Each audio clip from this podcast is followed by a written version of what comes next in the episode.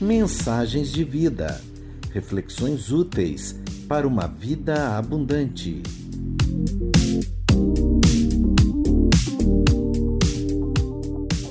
Um fruto para a vida, baseado em Gálatas, capítulo 5, pelo pastor Fabiano Pereira. Paz de Jesus, meu irmão, minha irmã, alegria estarmos juntos mais um domingo de manhã para celebrarmos ao nosso Deus e meditarmos juntos na palavra dele, porque a palavra dele é fonte de vida e vida abundante para nós. E hoje eu quero conversar com você sobre o fruto do Espírito. O fruto do Espírito, que é relatado pelo apóstolo Paulo na carta aos Gálatas, no capítulo 5, a partir do verso 22. Gálatas 5, 22. Se você tiver a sua Bíblia em mãos, eu peço que você abra sua Bíblia para nós fazermos essa leitura juntos e para que você possa acompanhar o desenvolvimento do raciocínio à medida que nós formos conversando. Lembro que nós não estamos aqui assistindo né, um programa de televisão, nós estamos participando juntos de um culto ao nosso Deus. Então a sua participação ela é ativa, não é passiva. Você está cultuando junto conosco. Então, abra a sua Bíblia na carta do apóstolo Paulo aos Gálatas, no capítulo 5, e nós vamos ler essa passagem a partir do verso 22. Diz assim a palavra do Senhor, Gálatas 5, 22. Mas o fruto do Espírito é amor, alegria, paz, longanimidade, benignidade, bondade, fidelidade, mansidão, domínio próprio. Contra estas coisas não há lei. E os que são de Cristo Jesus crucificaram a carne com as suas paixões e concupiscências. Se, se vivemos no Espírito, andemos também no Espírito. Não nos deixemos possuir de vanglória, provocando uns aos outros, tendo inveja uns dos outros. Para nós rapidamente uh, contextualizarmos o que estava acontecendo naquela igreja, o que estava acontecendo naquele lugar.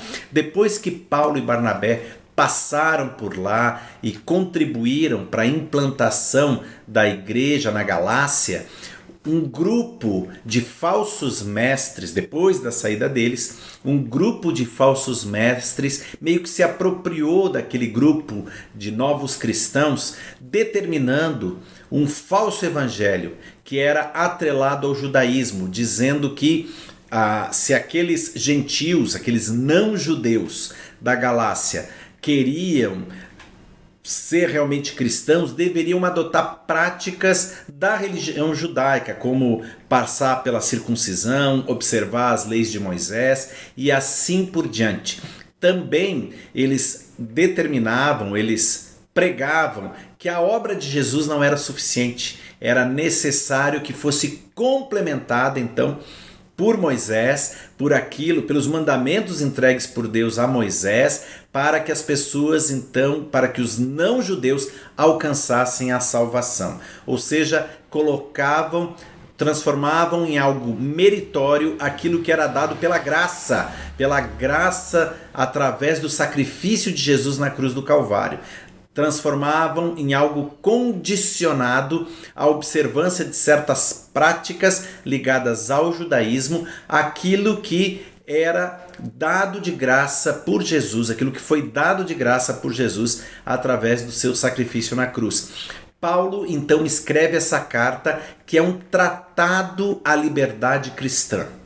É um tratado, então, um chamamento àqueles novos convertidos para que não dessem ouvido àquilo que aqueles uh, judeus cristãos, falsos mestres, pregavam, dando a entender que haviam condições ligadas à religião judaica para que um não judeu fosse aceito dentro dessa nova família da fé. Paulo então escreve sobre liberdade cristã e dentre todo aquele rico texto do livro de, do, da carta de Gálatas aparece aquilo que nós chamamos e que Paulo chama na verdade de fruto do espírito. E eu quero começar então chamando atenção para isso. É fruto do espírito e não frutos. Às vezes nós falamos ah, os frutos do espírito. Não, é um único fruto.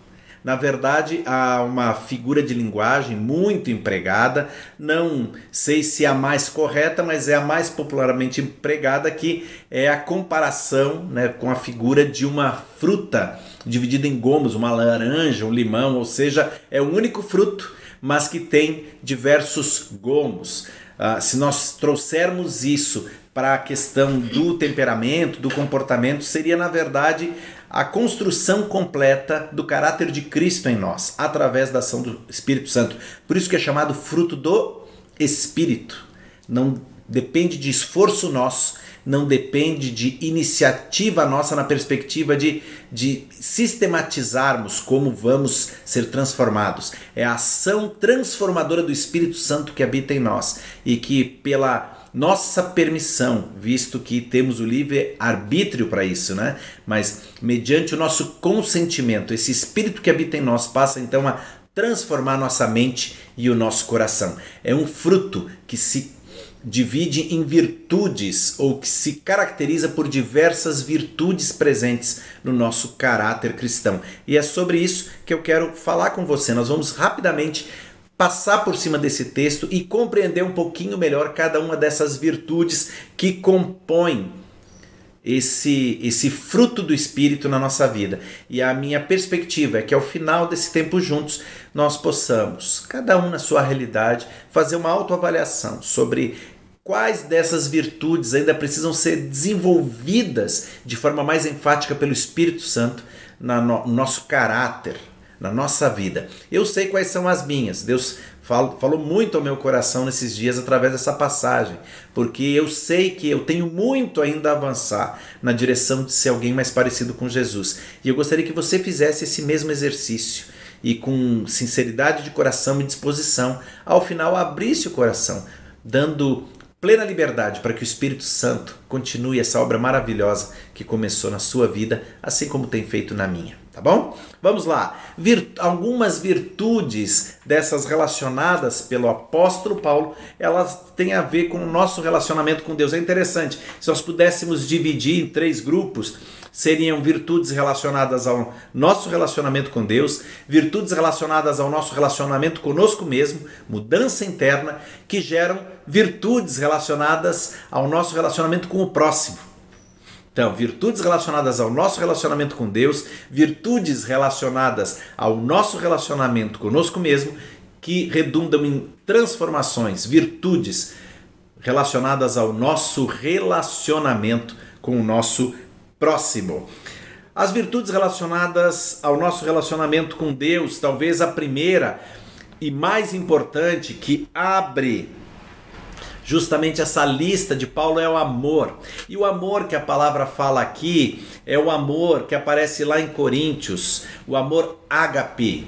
Não é o amor filéu, aquele amor de parceria, de amizade, também não é o amor eros, aquele amor erótico, né? aquele amor romântico, mas o amor ágape, o amor de Jesus por nós, o amor abnegado, o amor que não espera nada em troca, o amor incondicional, o amor que não depende de circunstâncias externas, o amor que não depende de condições para existir, o amor que Jesus teve na cruz do Calvário por você, por mim, teve por cada um daqueles e daquelas que estavam lá aquele dia zombando dele, rindo dele, machucando-o mas que eram amados por ele, porque era um amor incondicional, não dependia de um sorriso largo, de bons tratos, não dependia de, de, de, de mostras de afeto, era um amor incondicional, independente daquilo que a pessoa me faz ou daquilo que a pessoa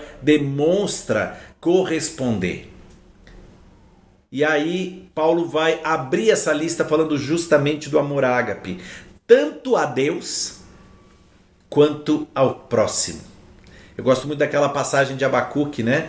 a oração final de Abacuque, quando ele diz que frente, frente àquele caos todo que se configurava, que se desenhava sobre o povo, vindo como resposta à, à, à desobediência do povo, à ingratidão do povo, mas ele, ele declara que ele vai confiar, que ele vai seguir, que ele vai continuar crendo e caminhando com o Senhor.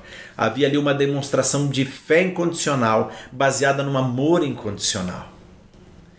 E aí, nosso primeiro grande desafio é amar a Deus sobre todas as coisas, acima de tudo, independente de circunstâncias. É um amor de entrega, é um amor de renúncia das minhas vontades e dos meus desejos, é um amor de doação.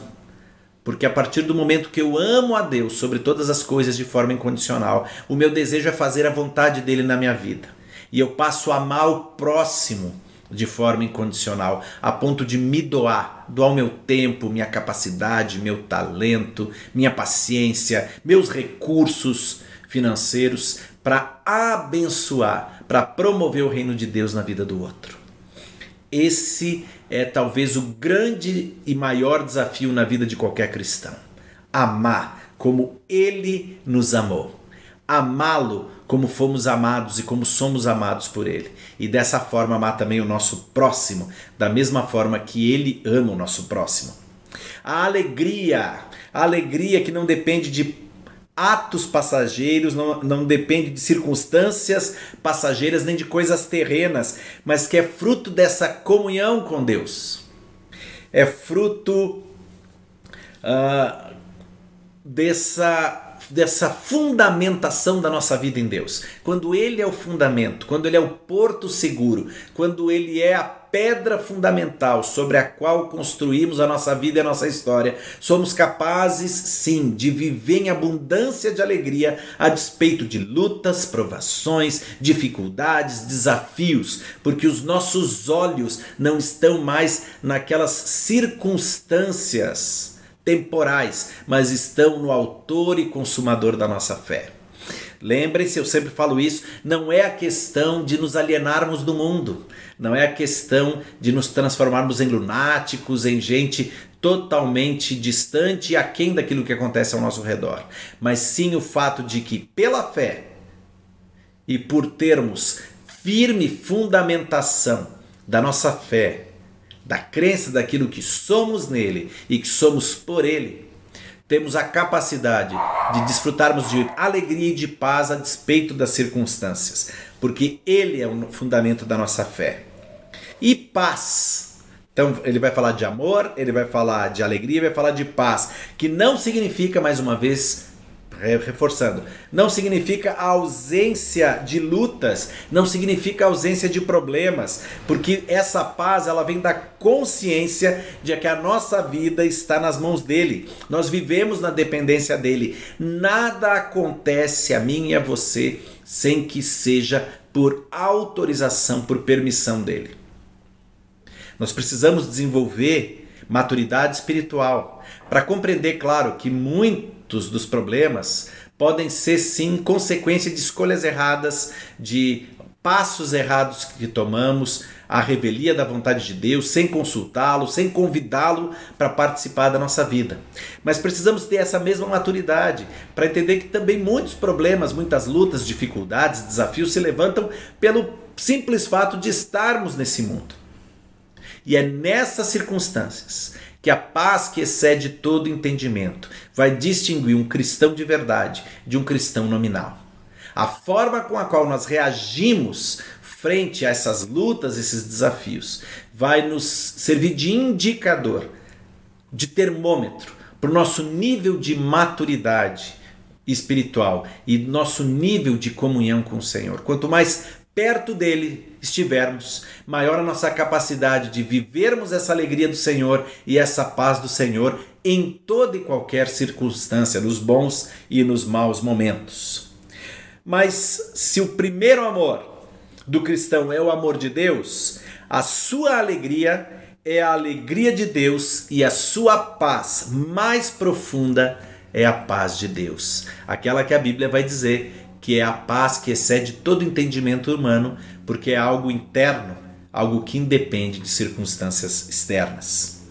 Mas temos também ali virtudes relacionadas ao nosso relacionamento com o próximo. Se temos ali virtudes relacionadas ao nosso relacionamento com Deus, que incute em nós, que através do seu poder, da ação do seu Espírito, coloca em nós esse amor ágape, coloca em nós essa alegria e essa paz incondicional, há também aqui virtudes relacionadas ao nosso relacionamento com o próximo.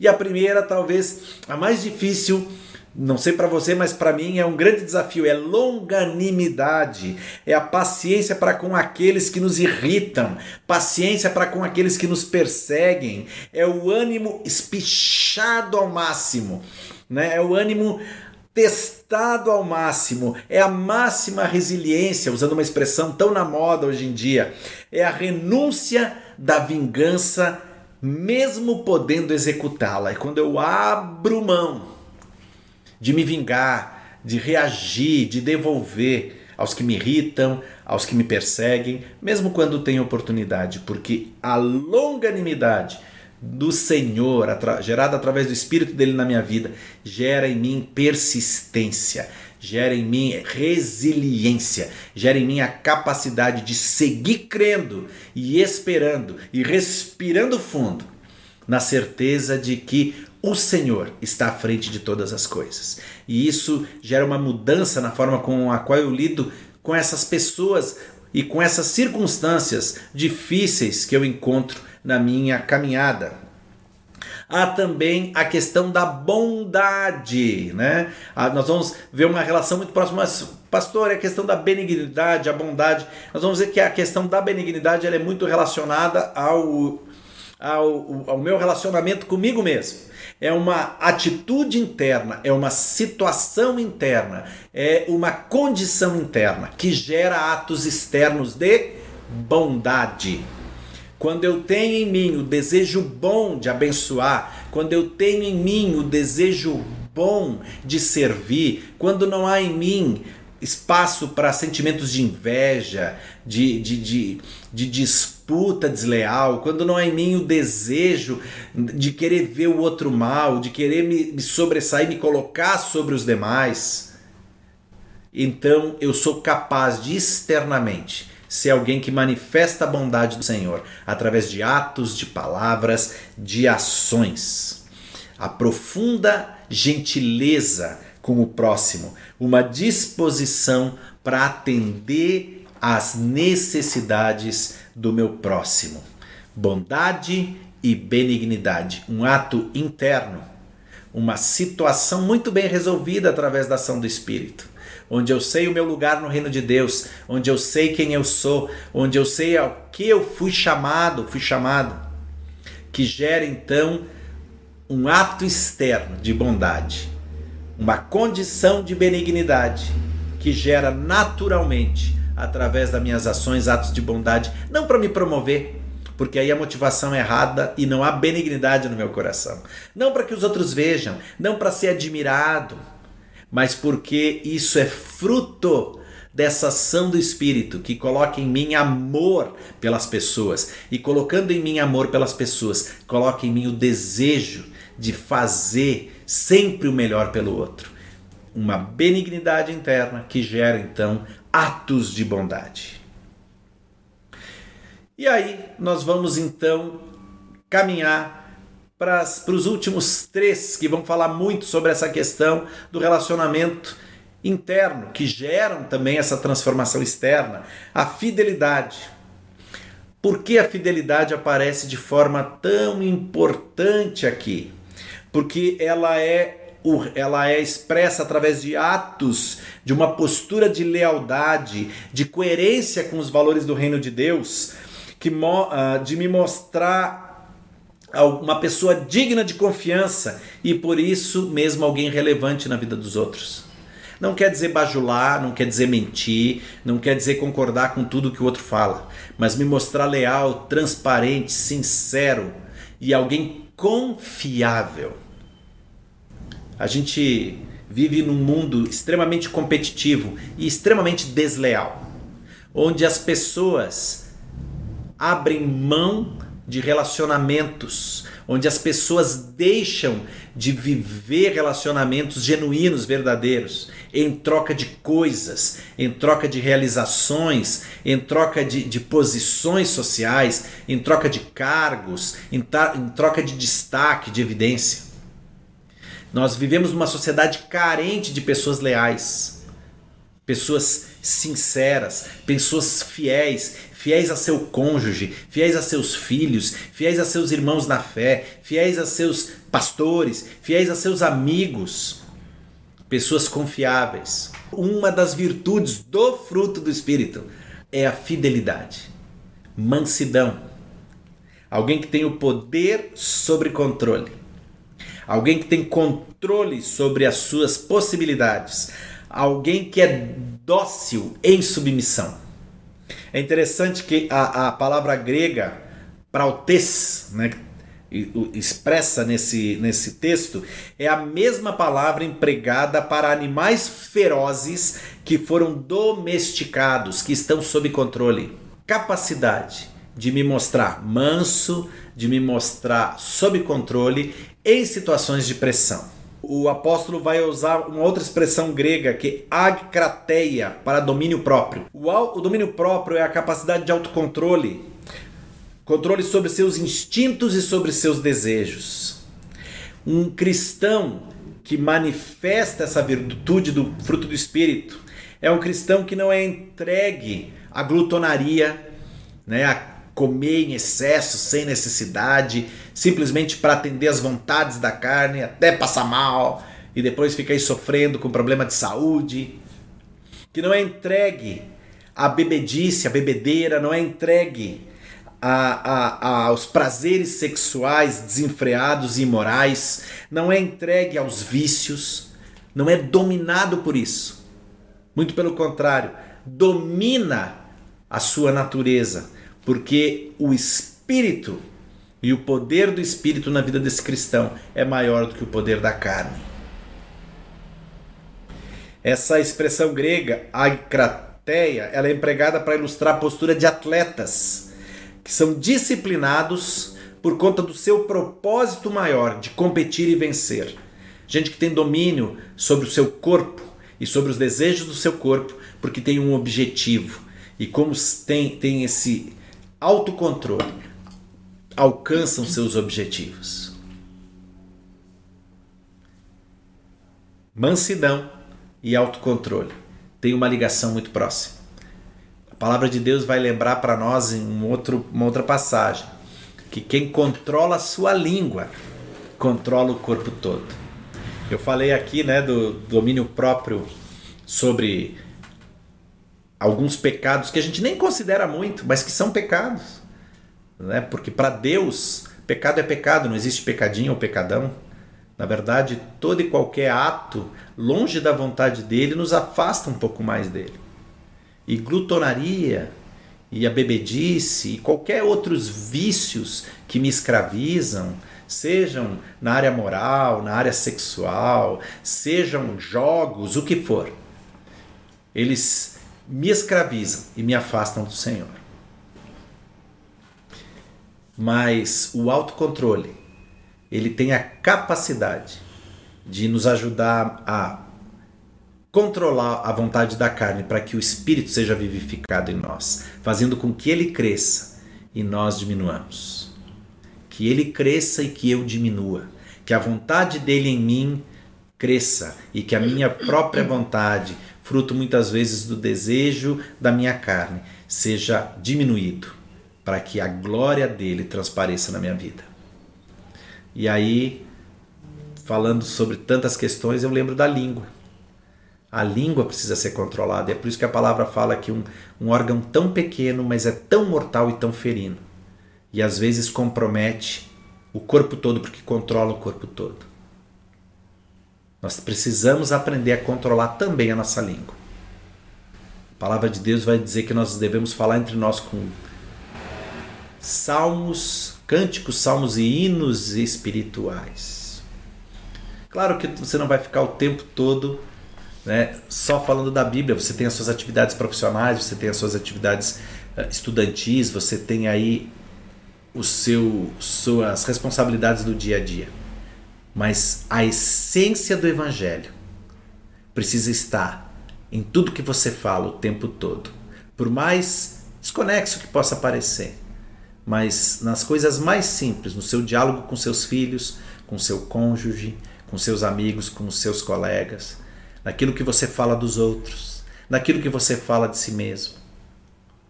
É importante que tudo isso esteja permeado pelo Evangelho e, para isso, o Espírito precisa estar abundando em nós. Por que, que não? Por que, que é fruto e não frutos? Porque trata-se de um conjunto de virtudes, como eu falei no começo, que se complementam na vida do cristão e que constituem o caráter de Cristo em nós. Trazendo para o âmbito da nossa vida cotidiana a amplitude da experiência transformadora com Jesus no âmbito espiritual. Ou seja, trazendo da esfera espiritual para nossa esfera aqui material do nosso cotidiano, a amplitude da experiência transformadora de Jesus na vida da gente, porque é isso que vai impactar as pessoas, isso que vai mudar a nossa história e vai mudar a história das pessoas que estão ao nosso redor, atraindo o nosso próximo para mais perto de Jesus através do nosso testemunho. A igreja boa não é a igreja na qual nós vamos, é a igreja que, que nós somos no dia a dia. É a igreja que nós somos quando estamos fora do templo. Essa é a igreja que transforma o mundo. E aí, para encerrar, meu irmão, minha irmã, eu pergunto quais virtudes desse fruto nós ainda precisamos desenvolver. Quais dessas virtudes você deseja que o Espírito Santo de Deus desenvolva mais em sua vida? Faça essa pergunta e responda de forma muito honesta aí no seu coração. Será que você precisa crescer em amor ao Senhor e ao próximo? Precisa crescer em alegria do Senhor, em paz do Senhor, que são independentes de circunstâncias externas? Precisa crescer em longanimidade para com o próximo? Em benignidade, naquilo que você sente em relação ao próximo, e em bondade, naquilo que você faz em prol do próximo? Será que você precisa crescer em fidelidade ao Senhor? Precisa crescer em mansidão? Precisa crescer em domínio próprio das suas vontades?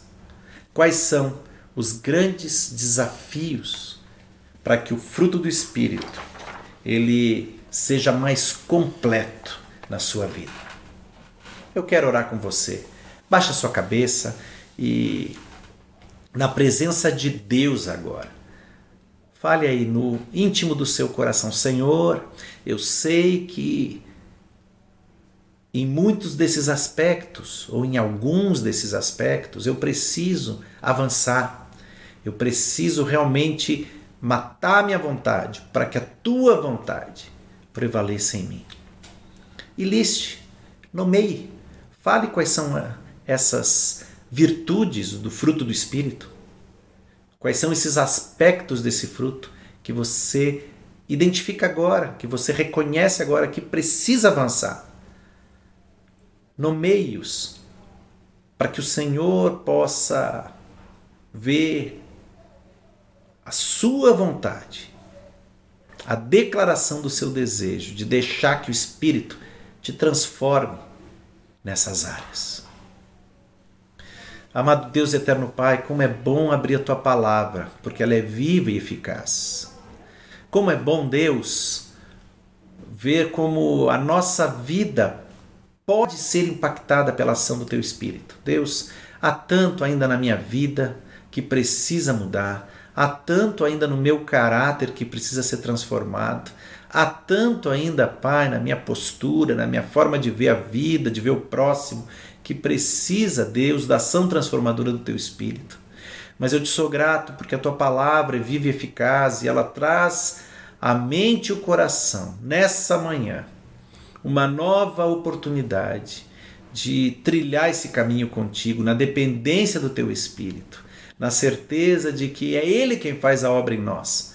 Não não é meu esforço pessoal, não é simplesmente a minha vontade de ser alguém melhor. Porque eu, por mim mesmo, não tenho condições. A minha carne me derruba muitas vezes. Mas Deus, na força do teu espírito, eu declaro aqui nessa manhã o meu desejo de avançar nessas áreas, para que através desse fruto eu me torne mais parecido com Jesus. Eu coloco agora nas tuas mãos, meu Deus, a vida de cada irmão e cada irmã que fazem essa oração comigo nessa manhã. A jornada nem sempre é fácil, nós somos testados o tempo todo. Mas Deus, a tua palavra declara que maior é aquele que está em nós do que o que está no mundo. Maior é o teu espírito que habita em nós do que toda e qualquer circunstância interna ou externa que possam nos levar para longe de ti. E é crendo nessa palavra que nós nessa manhã declaramos: continua a obra maravilhosa que começou nas nossas vidas, Espírito Santo de Deus.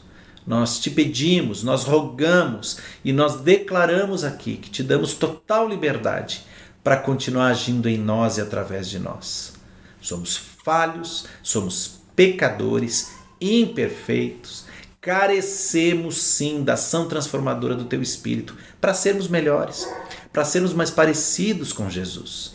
E é por isso que te pedimos, continua essa obra em nós, para que a vida de Jesus transpareça para as pessoas que convivem conosco, para que ela transpareça através de nós e impacte a vida de muitos e muitas. Nós te entregamos as nossas vidas, nós te entregamos esse domingo, nós te entregamos a semana e te pedimos, continua conosco, continua essa obra maravilhosa. Que sejamos agentes de transformação, sendo antes transformados pelo teu Espírito. É o que te pedimos e agradecemos em Cristo Jesus. Amém. Que o Espírito do Senhor esteja sobre a tua vida, gerando fruto, esse fruto que transforma não só a sua realidade, mas a realidade de todos e todas que convivem com você. Em nome de Jesus. Mensagens de vida. Reflexões úteis para uma vida abundante. Uma produção do Ministério de Comunicação da Igreja Metodista em Araras, São Paulo, Brasil. Siga os nossos perfis no Instagram, Facebook YouTube.